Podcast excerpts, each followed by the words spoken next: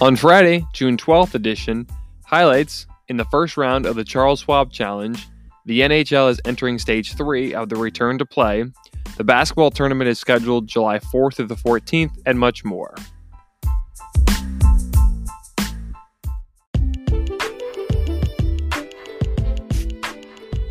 Basketball is back. Unfortunately, it's not the NBA, but it's a basketball tournament which is played by current and former NBA players. With the NBA not returning until July 31st, the basketball tournament is scheduled three and a half weeks before the NBA season resumes. It'll be aired live on ESPN. It will be a single elimination tournament. In years past, it had 64 teams, but because of the pandemic, the tournament is only allowing 24. The event will take place at Nationwide Arena in Columbus, Ohio, home of the Columbus Blue Jackets of the NHL. The tournament organizers stated that if one player tests positive for the coronavirus, the whole team will be eliminated from the tournament and forced to go home. TBT, or also known as the basketball tournament, has gotten very popular over the last few years. The tournament was founded in 2014 by Jonathan Mugar. Ever since the outbreak, the tournament has been trying to schedule a date and find an arena. The organizers of the event also announced they will not be allowing fans in the arena. As soon as a team gets beat, it will be asked to leave and return home to keep players, coaches, and media all safe. TBT recently just signed an extension with ESPN to broadcast every tournament for the next few years. The tournament has yet to schedule a bracket, but will release one within the coming weeks. The tournament has a rule that most basketball leagues have not adapted to. TBT has introduced a new rule called ELAM ending. It requires the play clock to stop with four minutes left to play in the fourth quarter after a dead ball, and the winner has to reach to reach to score the points that the team with the lead had with four minutes left to go, plus an additional eight points. Even though it's not the NBA or college basketball, it's still extraordinary to have something like this during these challenging times.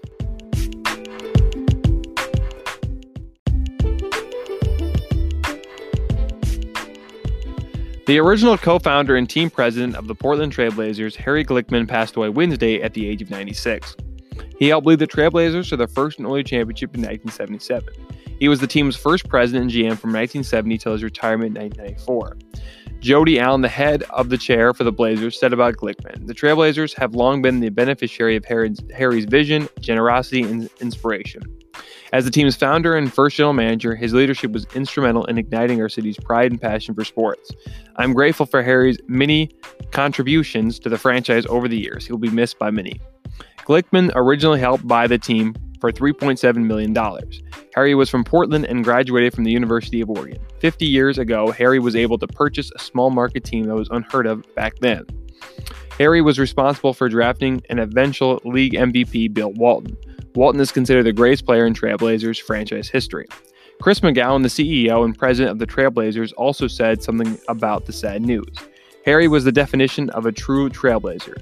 Through his dedication and persistence, Harry not only created a successful sports franchise in a small Western market, but has united hundreds of thousands of people around the world through a shared love of basketball. Rip City will be forever thankful to Harry and his forgotten raincoat. Before we dive into some more awesome sports topics, I'd like to tell you about Anchor. If you haven't heard anything about Anchor, it's the easiest way to make a podcast. Let me explain. It's free. Can't go wrong with that. And guess what? There's even creation tools that allow you to record and edit your podcast right from your phone or computer. That's not all, though. Anchor will even distribute your podcast for you so it can be heard on Spotify, Apple Podcast, and many more. It keeps on getting better, though. You can make money from your podcast with no minimum listenership. It's everything you need to make a podcast in one place. Download the free Anchor app or go to anchor.fm to get started. Now, let's get back to the show.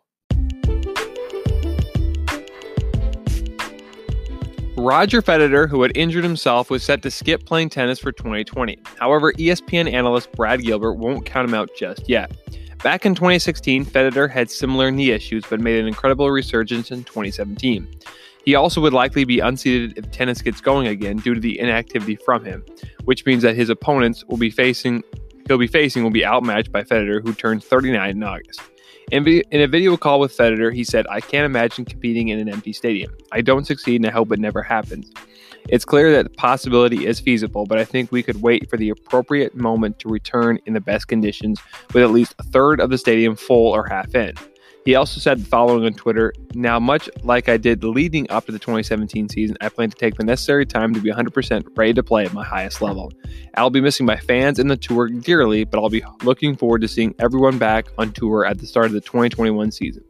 However, he still will have to battle with hurdles, most obvious his knee, which he had surgery on earlier this year but had suffered setbacks from the surgery and age.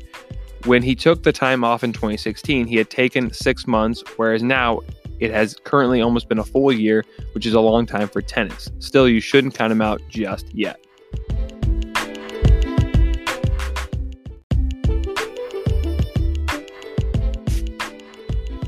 Attorneys from Zion Williamson's former marketing manager want federal judge in North Carolina to deny Williamson's motion for his partial judgment and allow them to conduct discovery into his financial history, as well as his parents' living arrangement during his time at Duke. The former Duke standout sued Gina Ford and Prime Sports in 2019 as an attempt to terminate his marketing agreement with the company. In the same month, Ford and Prime Sports sued Williamson Creative Arts Agency and two of their employees for $100 million. Ford and their attorney's argument was that Williamson wasn't subject to North Carolina agent law and wasn't eligible to play at Duke. In a motion, state court last month, Ford's lawyers tried to get Williamson to admit that his mom and stepdad demand and received gifts, money, and other forms of benefits, and from people associated with Duke to influence him into signing with Duke and wear Nike. The motion included property records and real estate listings that show his parents moved from South Carolina to a home in North Carolina after he had signed with Duke.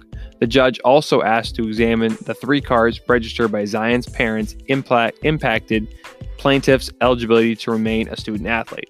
Ford's motion also included with reported text between Nike executive Carlton DeBose, Jamal James, as well as recruiting coordinator John Stovall when they discussed alleged financial offerings made by Nike to plaintiff.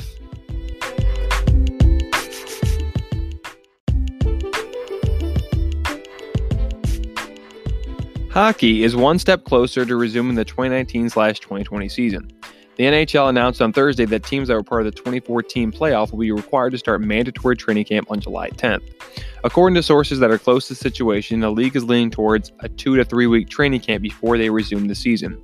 Because the coronavirus was so infectious, the NHL had to suspend play on March 12th. Along with the other leagues, the NHL has been contemplating on how to resume the season.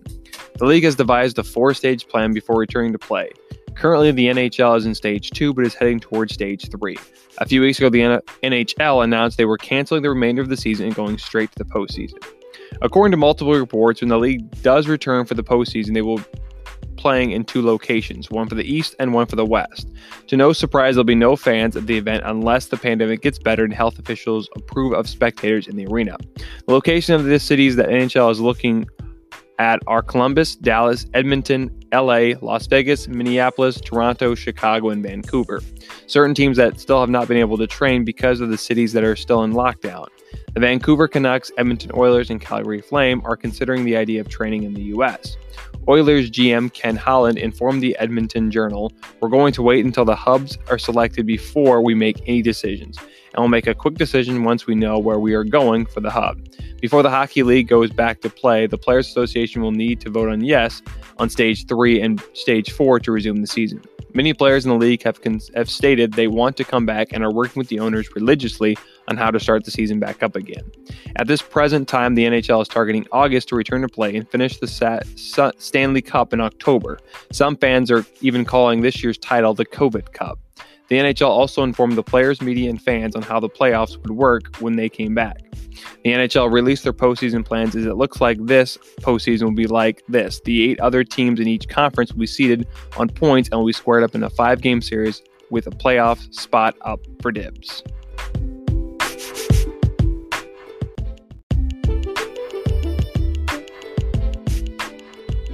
The UFC has been very busy over the last few days and months. The UFC announced they had purchased Fight Island in Abu Dhabi and have scheduled fights all the way to UFC 253 in September. The UFC is also looking to have former bantamweight women's champion Holly Holm versus Irene Aldana. The UFC is targeting August 1st to host the event, and now it is likely that it'll be a fight night instead of pay per view. According to multiple sources, the fight will be at the Apex in Las Vegas. Holm defeated Raquel Pennington in her last fight to end her losing streak. Before that, Holm had lost three straight title fights. Since knocking out Ronda Rousey for the Bantamweight Women's Division title, she has been through a roller coaster ride. Since 2016, Holm has had a 3 and 2 record in the UFC. In 2019, she lost to women's bantamweight champion Amanda Nunes. Holm is looking to get back on track with a win against Alinda. Alinda has been on a tear the last year and hopes to continue to build off of her success. She recently just knocked out Ketlen Vieira in the first round of her last fight. The UFC has also confirmed other fights will be on the card on August 1st. According to ESPN and MMA Fighting, middleweight division fighter Edmen Shahbazyan will fight versus Derek Brunson as the co-main event. The UFC still does not know the name for the event, but it will release one soon. They'll be announcing who else will be on the card later this week. The next pay per view event will be on June 27th for UFC 251 at the Apex in Las Vegas. The main event for UFC 251 will be the third ranked lightweight Dustin Poirier versus Dan Hooker.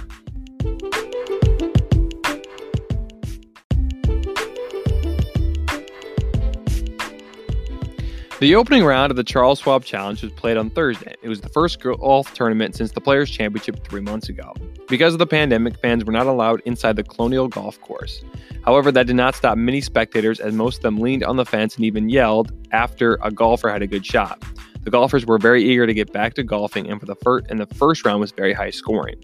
Justin Rose and Harold Van Lier were tied for first place with a score of seven under. It was the first time for the PGA Tour had such a long wait before their next event since World War II in 1945. The coronavirus pandemic was so severe, PGA Tour had to take on almost three months hiatus.